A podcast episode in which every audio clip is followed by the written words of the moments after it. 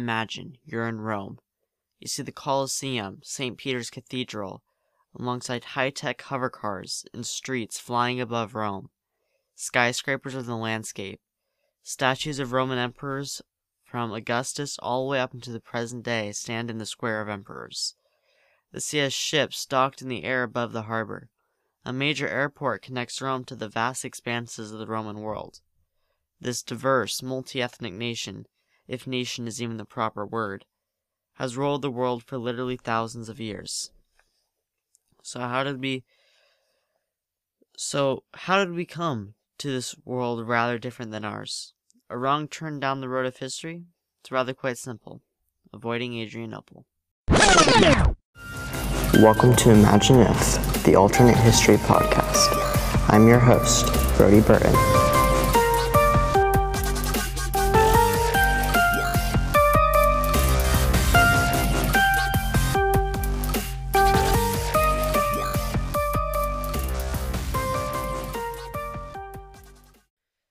So first off, I'd like to thank you all my listeners for sticking with me thus far. I'm proud to announce that we have now surpassed one thousand listens and are on the road to quickly pass one hundred active listeners. Thank you for helping our show grow, and if you ever can, I would appreciate it if you could share with your friends and family. We are very family friendly here, so much so that my parents and grandparents listen. Our audience, both in the United States, Japan, and other countries, I feel is growing, and I'd like to thank you all for that. I'm yet to put any advertising into the show, so I know any any um growth will be from word of mouth. I'd also like to thank Don Shelley from the Fork in Time podcast. I'd recommend you check them out. It's also a great sh- show that covers all sorts of topics around alternate history. Turning from that sidetrack, today we are going back in time to one of history's most pivotal crossroads, and no, it's not the election. Going back in time roughly one thousand six hundred forty-two years to the event that in many ways started the fall of the Western Roman Empire, part of the broader Roman Empire that ruled the Mediterranean from its pedestal on the Palatine Hill for over a thousand years. To put that into perspective, it would be like some of the governments that participated in the Crusades still ruling us today. So, as much of my audience is American, where the history of Rome is not very well taught, and going through pre-A P world history right now, I can testify to this. And for the rest of my audience, which is primarily in Japan, I'd probably guess they don't teach you guys about a peninsula halfway across the planet. Then again, I don't know. Regardless, I'll explain exactly what the Battle of Adrianople was. The Battle of Adrianople was a battle that took place in the fourth century A D in the region of Thrace, roughly including today's modern-day European Turkey, Bulgaria, and eastern Greece. It was part of the Gothic invasion of Rome in the Gothic War. How did we get to this point? The quote-unquote barbarians, and I'm using air quotes while saying this, were invading Rome in... nowhere near in numbers that Rome could nowhere near match, and they all managed to attack Rome at around the same time, from France to Syria, and this is kind of not normal, especially considering that communication is very, very rough at this time, and it would probably take two years, at best, to get a message from France to Syria. So, why were the Goths invading in the first place? The answer is, um, odd. Remember ba- remember the Disney movie Mulan. China goes to war with the Huns. Of course, the story Mulan is fictional, but the Huns were not. The Huns were a fierce war-fighting machine that extended across much of the former Soviet Union and Mongolia by this time in history. They also had a strong presence in Ukraine, in um, Eastern Europe and in Iran. Meanwhile, Rome was politically divided after the reformations made under Emperor Diocletian and the death of Emperor Constantine, and the widespread conversion of many to Christianity had um, caused some division between the staunch paganists in the empire, and Christianity, at, even at this time, was not divided. I mean, was not united. Even, even after the... It was not dead yet, though. It, it's going to be kicking for a while. Even after the Battle of Adrianople, it would take two hundred years for the West to fall, and over a thousand for the east to fall. In the, ni- in the fourteen fifty-three siege of Constantinople by the ancestors of those who live in modern-day Turkey, the Ottoman Empire, who did it out of faith to a religion which would not exist for two hundred more years after this time frame. But Rome still was on the way out, even if it was moving slower than a tortoise. Why was that? To be put simply, Rome just wasn't Rome anymore. The period of Pax Romana had ended the political cohesion because the state was not united against a single enemy. Well, I'm sorry. The Rome of Pax Romanica had a political cohesion because the state was united against a single enemy and could force its forces into a single nation, and could unite its force into attacking a single nation. So what if they could do this? That is... And, and additionally integrate the tribes of Europe, like what they did with Carthage and Greece, and to a degree Israel. But more on that later.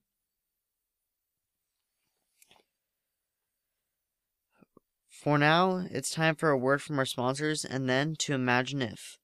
Rome won the Battle of Adrianople.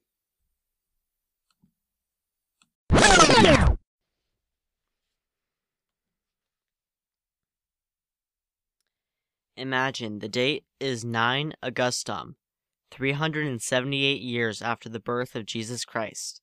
Your name is Emperor Valens, and your army is on the lands outside Adrianople, where you hope to bring a defeat to the Goths under Fritigern.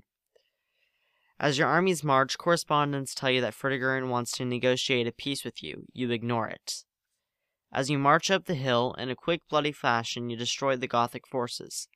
A few minutes later, you hear the surprise sound of cavalry coming, but you're able to successfully fend them off as well. Fritigern is captured, and you begin to negotiate a peace. However, you're injured in the battle. You die just after making peace with the Goths. Despite having won the battle, the need to fill Emperor Valens' shoes was great. However, only one could really fill his shoes: Theodosius the Younger. Theodosius was the son of an executed general, Theodosius the Elder, who was killed during the crisis of the third century. Theodosius was met with the defeated Goths and asked for their emperor, Fritigern, why they were invading Rome. Fritigern told them that a massive empire, he referred to as the Huns, had driven them out of their homeland, further north.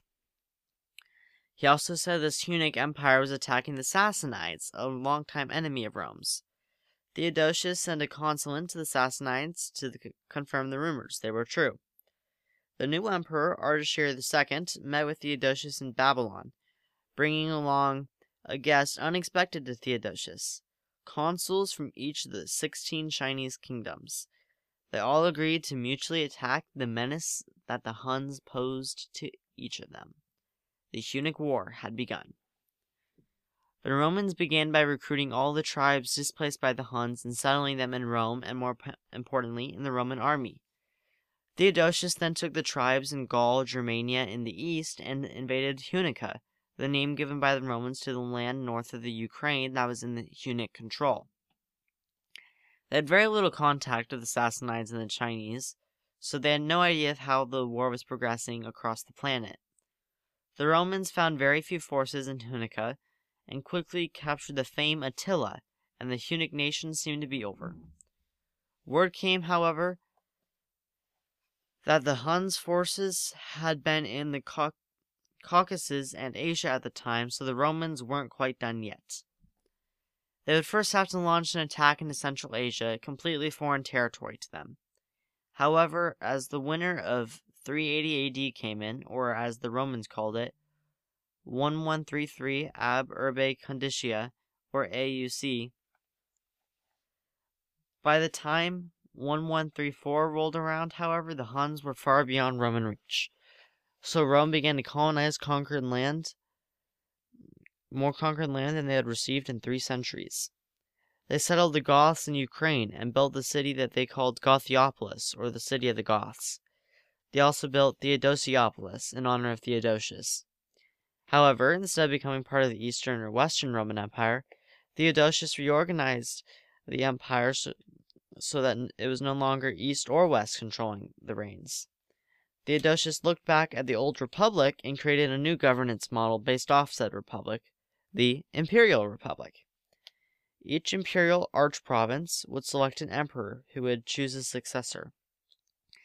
Then a senate would convene in the province's capital every five years to pass laws while the emperor would govern the land. The Western Empire became the province of Romana, and the Eastern Empire became the archprovince of Constantinople. And the new portion of the empire became the archprovince of Gothiopolis.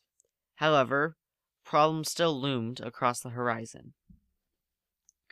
Emperor Shapur the third came to power after the death of his successor, Ardashir the second. He was upset with the Romans for abandoning them in the Punic War. The Huns had already nearly sacked the capital of Estakhr, deep within Sassanid territory. Shapur decided to declare war on the Romans and launched an invasion of Judea and Cappadocia. Theodosius responded. As soon as he heard, he left Gothiopolis for Constantinople, where he raised an army from, from those two provinces and countered the Sassanids by retaking Cappadocia and sending naval forces to, to resupply Judea, which had held out against the Sassanids.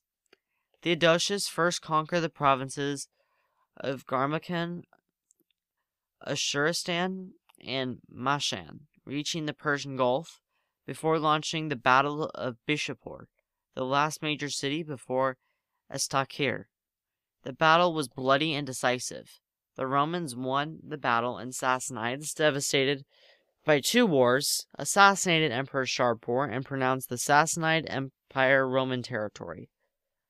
Theodosius and the Romans gladly accepted and absorbed the Sassanid Empire, as well as Armenia and a dead zone in Central Asia, into the province of Estakhr. However, the idea of a Hellenistic people on their next door did not sound good to one empire, as twelve oh four A U C came around.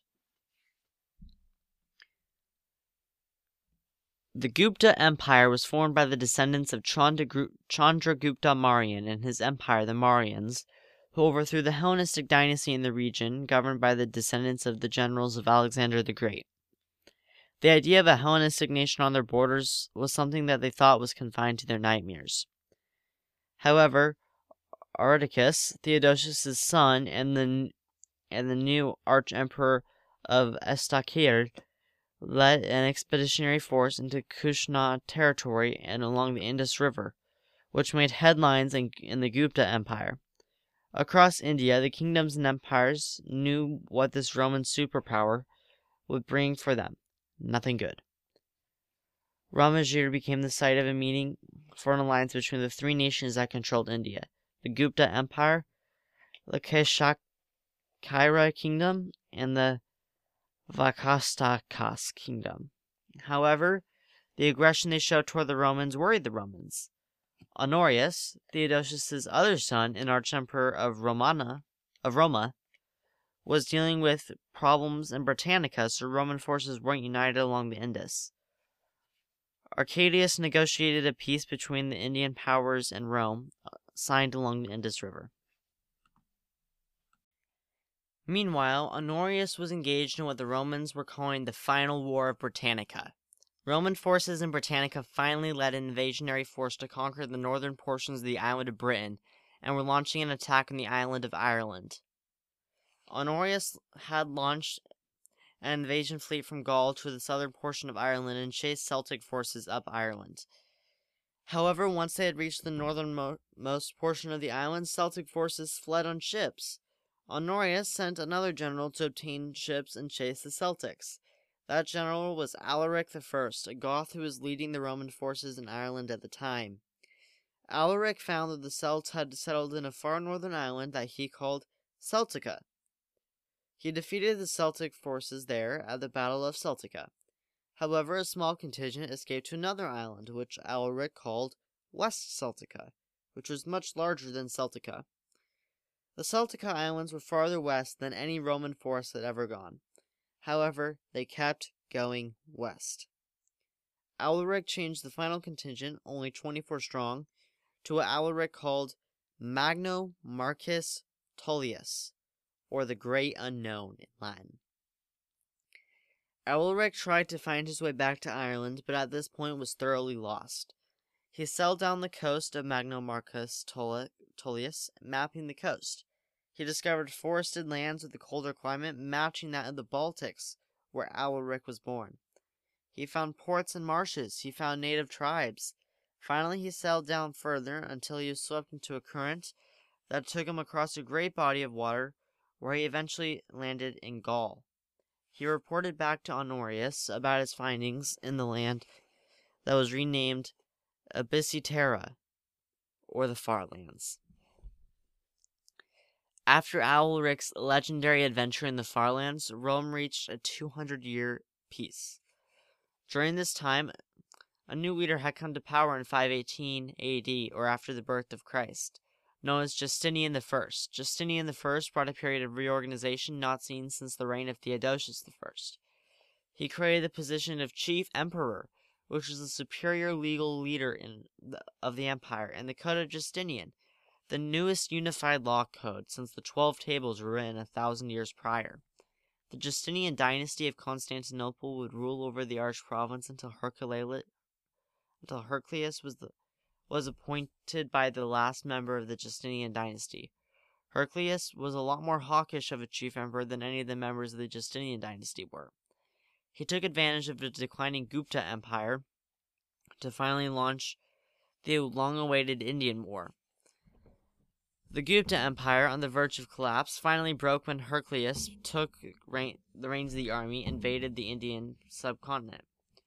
This final collapse of India in six fifteen A D led to the Romans looking at the other major world power on their doorstep. Since the Romans and Chinese had first met in the Hunnic War, a dynastic rule had been restored into a single dynasty in China, the Sui. However, they themselves were on their way out. The Tang family was fighting to take control of China. Seeing an opportunity, Heraclius backed the Tang as they be began the battle to overthrow the Sui. In six eighteen, this finally occurred. However, the Tang dynasty did have to did agree to have China become a Roman arch province. With this and the creation of Martha Arch Province in India, Heraclius had brought two provinces, arch provinces into the empire, saving it from another potential period of decline. However, there were still enemies, chiefly the Mongol, Korean, and Japanese, who were the final forces opposition to the Roman forces in northeastern Asia.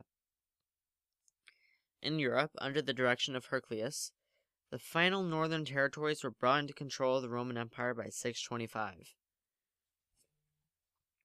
In six twenty-six, Heraclius met with met with Mongol tribes who had agreed to join Rome as part of the arch province of Daxing.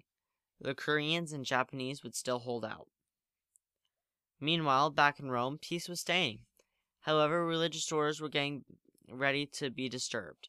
A certain Muhammad had been teaching a new religion in Arabia, a region of which Rome did not control. This religion, Islam, spread across non-Roman lands quickly. Heraclius was disturbed by the rise of the new faith as it threatened to upset Christianity. It was still being taught in the arch provinces of Daxing and Marthra. However, the religious order within the empire, namely Pope Saint Boniface the Fourth, advocated toleration, reminding many of what Christianity once was. The Treatise of Medina caused Muhammad to bring his faith and the nation which had followed it into the Roman Empire as the arch province of Medina. However, Islam wasn't the only fast-growing thing in Europe. The population had continued to grow, despite the occasional outbreak of the bubonic plague, and the populations needed somewhere else to settle.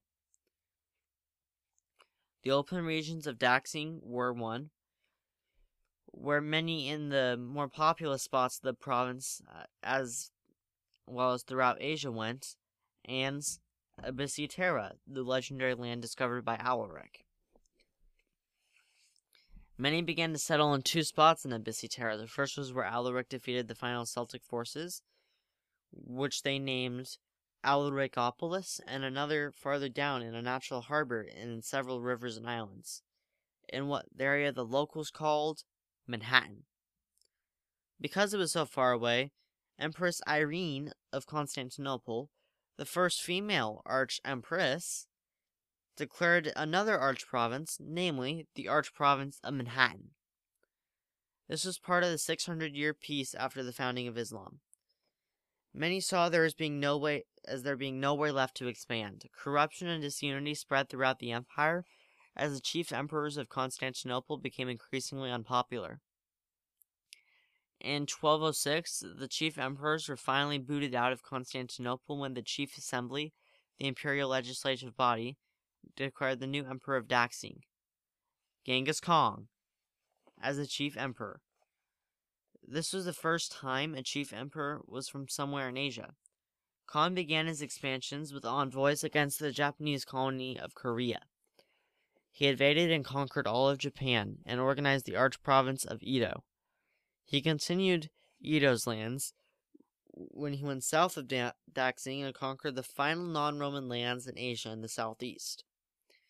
He would conquer island after island until his death in twelve twenty-seven. After this, he finally gave the chief emperors back to Rome. Reports came that there was more land found east of Genghis Khan's homeland. The chief assembly voted from Rome to begin colonizing this land and also to map inland Manhattan. They're disappointed to find one hundred thirty years later, in thirteen forty, that the land found east of Daxing was still in Manhattan territory.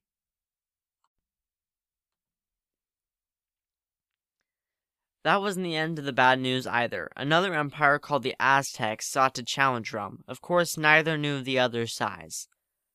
Acama Pichilili was the leader of the Aztecs, and he fortified their homeland against the Romans. The mountainous terrain was unlike any other that any was unlike any other major nation the Romans had fought for in seven hundred years since the War of Conquest against the Sassanids. The war stayed slow-moving for the Romans for one hundred fifty years. Then, two people, both from the arch-province of Rome, finally made an impact. Christopher Columbus, from an old Roman family in the old Roman city of Milan, charted the remainder, charted the remainder of the far lands, and thirty years after him, Hernan Cort- Hernan Cortes conquered the rest of it. Now the final piece of open real estate on earth was Africa. Once the arch provinces of Abisiteriopolus and Tenochtitlan were set up, all Roman eyes looked to Africa. Colonizers, colonizers from Asia and Europe began to settle in Africa. One especially important group was the Japanese, who established New Japan on an island south of the arch province of Medina. Today, Roman colonization of Africa is still a slow-moving process. We've since opened up colonies on the moon and Mars. Thank you for sticking with us all the way to the end of today's episode in Imagine If.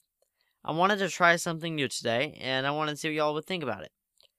At the show's website, sites.google.com slash view slash imagineif slash home, I will post a voice messaging system and a Google form, so y'all can tell me how you feel about this. I'm going to try and explain why I wrote some of the things and that I did in the episode, to try and make it a little less dry and scripted. Hopefully that's not what you feel like the, Joe, like the show is like, but here we go. Why does Rome not fall? So in reality, Rome fell for a multiple of different reasons, with the chief of these being they stopped being Rome. Um, by this I mean Rome had always been able to adapt to new military strategies and had always been able to integrate new ethnic groups into their empire. However, they stopped being able to do this with the Germanic tribes and the Gothic tribes that eventually came their way in the early first millennium A D, and this is what really led to the fall of the West. The Eastern Empire was, to a degree, more able to do this. Also, the Huns never forced those, um, I'm using the Roman term here, barbarian tribes into Roman territory, because they are defeated. Who were the Sassanids? The Sassanids were an empire who had traditionally rivaled Rome. They had also previously been called the Persian Empire. They, their territory was roughly that of modern-day Iran and Iraq. Sometimes it exp extended into Turkey, sometimes it didn't. It really it fell with the rise of Islam, for the most part, and it would eventually become replaced with other forms of government, specifically Iran. Who was Alaric? Alaric was a Gothic leader who um, initiated what was in reality the second sack, the um, the first sack of Rome in over a thousand years on different ends of Rome's growth. A few thousand years prior, Rome had been sacked by some local Italian tribes when it was still a small city. It was eventually rebuilt and became the world's chief military power. Okay, why arch provinces and all that sort of stuff? So I, I use the term arch province because the Roman Empire had hundreds of provinces at uh, the end point of its empire, at the point at which we took off here. Um, arch province, it's, arch has often been a word used by, um, to display superiority, like you have archbishops in the Catholic Church who are superior to bishops, and these arch provinces are also going to be what the Catholic Church in this reality uses to model their dioceses and other forms of church organization off of, as at this point, Rome and the Catholic Church are very much, although it was not called the Catholic Church at the time, they were very much um, intermingled. The um, the Bishop of Rome, what we now call the Pope, um, he was also Pontifex Maximus, a position previously held by empires, and is the supreme religious, um, supreme relig religious position in the Roman Empire. Okay, why is the government sort of a constitutional monarchy? So first off, um, I had used a different term for this because, one, the word monarchy, the Romans never, early in Roman history, Rome did have a king. How they had seven kings, and then they overthrew them and became a republic. A few hundred years later, that was overthrown, and they became an empire.